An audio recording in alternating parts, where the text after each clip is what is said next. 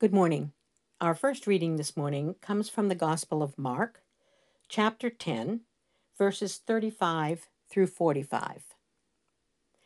Then James and John, the sons of Zebedee, came to him. Teacher, they said, we want you to do for us whatever we ask. What do you want me to do for you? he asked. They replied, Let one of us sit at your right and the other at your left in your glory. You don't know what you are asking, Jesus said. Can you drink the cup I drink, or be baptized with the baptism I am baptized with? We can, they answered. Jesus said to them, You will drink the cup I drink, and be baptized with the baptism I am baptized with. But to sit at my right or left is not for me to grant. These places belong to those for whom they have been prepared. When the ten heard about this, they became indignant with James and John.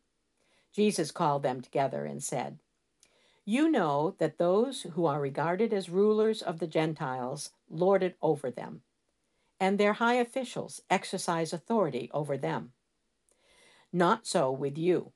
Instead, whoever wants to become great among you must be your servant, and whoever wants to be first must be slave of all. For even the Son of Man did not come to be served, but to serve, and to give his life as a ransom for many. Thus endeth the reading. Praise be to God.